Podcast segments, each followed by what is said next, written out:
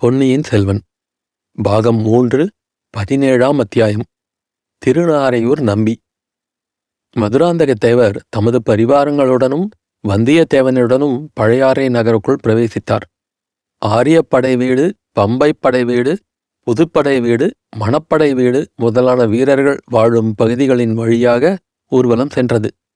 பிறகு கடைவீதிகள், குடிமக்கள் வாழும் பகுதிகள், ஆலயங்கள், ஆலயங்களைச் சூழ்ந்திருந்த சந்நிதி தெற்கள் முதலியவற்றின் வழியாகச் சென்றது. ஆங்காங்கு ஒரு சிலர் வீட்டு வாசல்களில் நின்று பார்த்தார்கள். ஆனால் மக்களிடையே எவ்வித உற்சாகமும் இல்லை என்பதை வந்தியத்தேவன் கண்டான். முதன்முறை அவன் இந்நகருக்குள் வந்திருந்தபோது நகரம் கோலாகலத்தில் மூழ்கியிருந்தது. இப்போது வீதிகள் ஜனசூன்யமாயிருந்தன. பழையாறை பாழடைந்த நகரமோ என்று சொல்லும்படி இருந்தது. மதுராந்தகத்தேவர் மீது பழையாறை மக்கள் அவ்வளவாக விசுவாசம் கொண்டிருக்கவில்லை என்பது வெட்ட வெளிச்சமாக தெரிந்தது. வந்தியத்தேவனுக்கு இது ஒரு விதத்தில் சௌகரியமாயிருந்தது. தன்முகம் தெரிந்தவர்கள் யாரேனும் தன்னை பார்க்கும்படி நேரவும் அதனால் தொல்லை ஏற்படவும் இடமில்லை அல்லவா?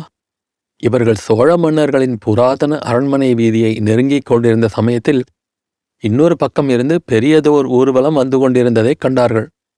அந்த ஊர்வலத்தின் மத்தியில் திறந்த பல்லக்கு ஒன்று வந்து கொண்டிருந்தது. அதில் இருந்தவர் யார் என்பது நமக்கு தெரியவில்லையாயினும் யாரோ சிவனடியார் என்றும் இளம் பிராயத்தினர் என்றும் தோன்றியது. சிவிகைக்கு முன்னும் பின்னும் ஜனக்கூட்டம் அதிகமாயிருந்தது. கையில் தாளங்களை வைத்து இனிய ஜங்கார ஓசையை எழுப்பிக்கொண்டு சிலர் பல்லக்கின் முன்னாலும் பின்னாலும் பாடிக்கொண்டு வந்தார்கள்.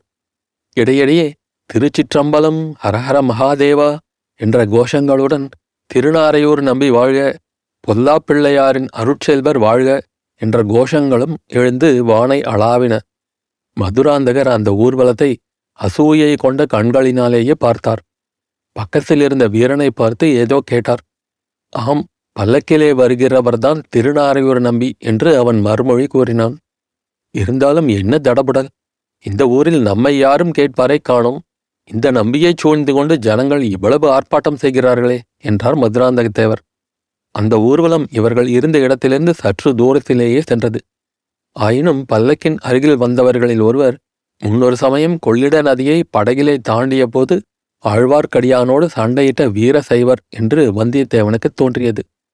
மதுராந்தகத்தேவரும் அவருடைய பரிவாரங்களும் அரண்மனை வீதியை அடைந்து செம்பியன் மாதேவியின் மாளிகையை அடைந்தார்கள். அரண்மனை வாசலிலேயே பெரிய பிராட்டி நின்று கொண்டிருந்தார். யாரையோ வரவேற்பதற்கு ஆயத்தமாக அவர் காத்திருந்ததாய் தோன்றியது. மதுராந்தகர் ரதத்திலிருந்து இறங்கி அன்னையின் அருகில் சென்று வணங்கினார். வணங்கிய மதுராந்தகரை உச்சி முகர்ந்து அன்னை ஆசி கூறினார். மகனே, நல்ல தருணத்தில் வந்துவிட்டாய். திருநாரையூர் நம்பி வந்து கொண்டிருக்கிறார்.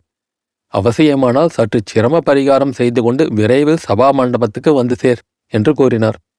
மதுராந்தகரின் முகம் பொலிவு இழந்ததை வந்தியத்தேவன் கவனித்து கொண்டான்.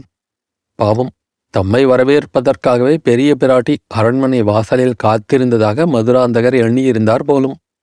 என்ன ஏமாற்றம்!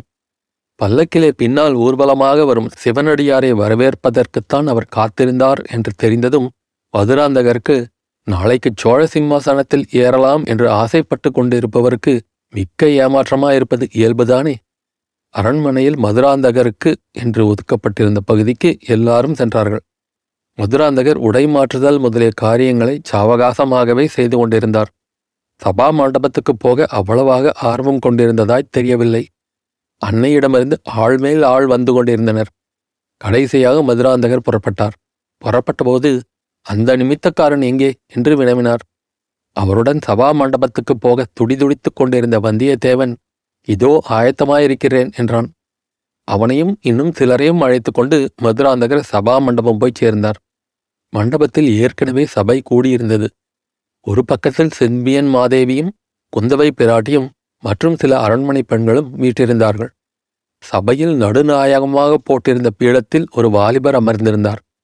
அவர் இளம் பிராயத்தவர், விபூதி ருத்ராட்சதாரி. அவருடைய திருமுகம் களையுடன் பொலிந்தது. அவர் எதிரில் ஓலைச்சுவடிகள் சில கிடந்தன. கையிலும் ஓர் ஓலைச்சுவடியை அவர் வைத்து கொண்டிருந்தார். அவர் அருகில் விபூதி ருத்ராட்சதாரியான பெரியவர் ஒருவர் பரவசமாக நின்றார். இன்னும் சபா மண்டபத்தில் ஜனங்கள் நிறைந்திருந்தார்கள். இளைஞர் பல்லக்கில் வந்தவர்தான் என்பதையும் பக்கத்திலேயே நின்றவர் முன்னொரு தடவை தான் கொள்ளிடத்து படகில் பார்த்தவர் என்பதையும் வந்தியத்தேவன் கண்டுகொண்டான். அவனுடைய கண்கள் சபா மண்டபத்தில் அங்கும் இங்கும் சுற்றி சுழன்றாலும் கடைசியில் பெரிய பிராட்டிக்கு அருகில் வீற்றிருந்த குந்தவையின் திருமுகத்திலேயே வந்து நின்றன. குந்தவை தேவியின் கண்களோ முதலாவது முறை அவனை பார்த்ததும் வியப்புக்கு அறிகுறியை காட்டின. பிறகு அவன் பக்கம் இளவரசியின் கண்கள் திரும்பியதாகவே தெரியவில்லை. தன்னை ஒருவேளை தெரிந்து கொள்ளவில்லையோ என்று கூட அவனுக்கு ஐயம் உண்டாயிற்று. மதுராந்தகர் சபா மண்டபத்தில் பிரவேசித்ததும் பெண்மணிகளைத் தவிர மற்றவர்கள் எழுந்து மரியாதை செய்தார்கள். மதுராந்தகர் தம் பீடத்தில் அமர்ந்ததும் மற்றவர்களும் அவரவர்களுடைய இடத்தில் உட்கார்ந்தார்கள். செம்பியன் மாதேவி மதுராந்தகரை பார்த்து, குமாரா, இந்த இளம் நம்பி திருநாரையூரைச் சேர்ந்தவர். அவ்வூரில் உள்ள பொல்லா பிள்ளையாரின் பூரண அருளை பெற்றவர். இதுவரையில் யாருக்கும் கிடைக்காத தேவார பதிகங்கள் சில இவருக்கு கிடைத்திருக்கின்றன. முன்னொரு காலத்தில் நமது சோழ குலத்தில் உதித்த மங்கையர் கரசியார் பாண்டிமா நாட்டின் மகாராணியாக விளங்கினார். அவருடைய அழைப்புக்கிணங்கி ஆளுடைய பிள்ளையார் ஞானசம்பந்தர் மதுரை மாநகருக்கு சென்றார். அங்கே சமணர்களை வாதப்போரில் வென்றார். அச்சமயம் மதுரை மாநகரில் சம்பந்த சுவாமி பாடிய பதிகங்கள் சில இவருக்கு கிடைத்திருக்கின்றன. அந்த பதிகங்களில் நமது சோழ குலத்து மாதரசியை பற்றியும் சம்பந்தர் பாடியிருக்கிறார். அந்த பாடல்களை கேட்கும்போது எனக்கு உடல் பூரித்து பரவசமாகிறது. உன் தந்தை இருந்து கேட்டிருந்தால் எவ்வளவோ மகிழ்ச்சி அடைந்திருப்பார். நீயாவது கேள் என்று சொன்னார். மதுராந்தகர், கேட்கிறேன் தாயே, பதிகத்தை ஆரம்பிக்கட்டும் என்றார். ஆனால் அவருடைய முகம் அவ்வளவாக மலர்ந்திருக்கவில்லை. அவருடைய உள்ளம் வேறு எங்கேயோ இருந்தது. திருநீறு ருத்ராட்சம் அணிந்த சாதாரண சிறுவன் ஒருவனை பெரியதொரு பீடத்தில் நடுநாயகமாக அமர்த்தி நடபுடல் செய்வது அவருக்கு பிடிக்கவில்லை.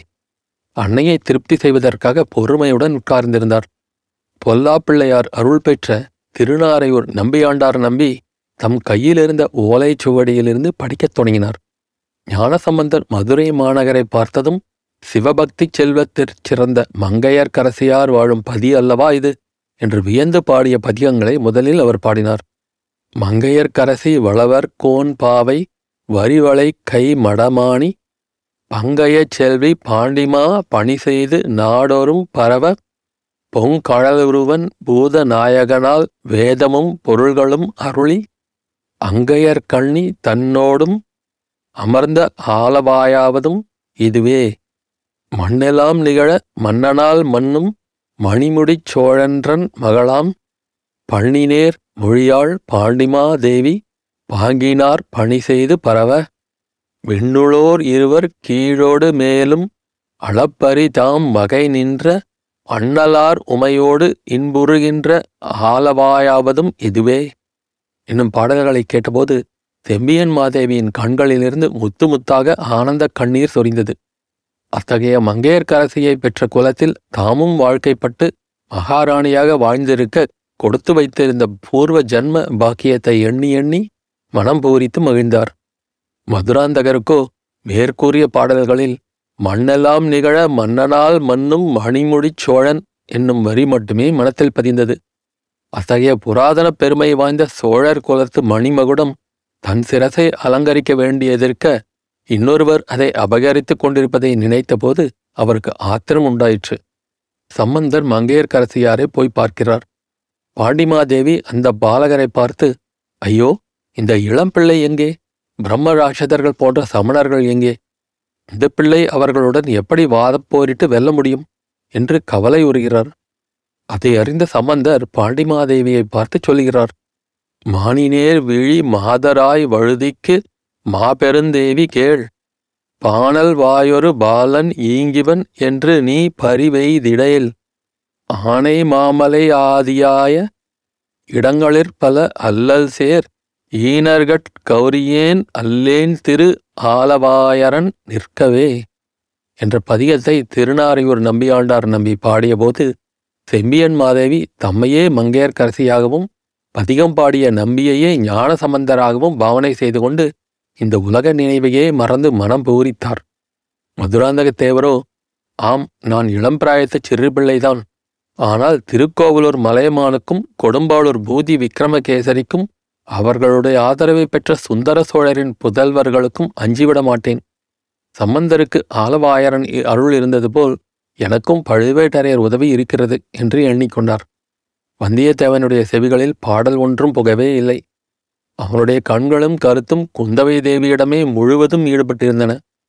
இளைய பிராட்டி ஒரு கால் தன்னை தெரிந்து கொள்ளவே இல்லையோ, தெரிந்து கொண்டும் பாராமுகமா அல்லது தம்மிடம் ஒப்புவித்த காரியத்தை நிறைவேற்றிவிட்டு வந்து உடனே சொல்லவில்லை என்ற கோபமா என்று இப்படி அவன் மனம் சிந்தித்து கொண்டிருந்தது. அத்துடன் இளைய பிராட்டியை தனிமையில் எப்படி சந்திப்பது, சந்தித்து செய்தியை எப்படி சொல்வது என்றும் அவன் யோசனை செய்து கொண்டிருந்தான்.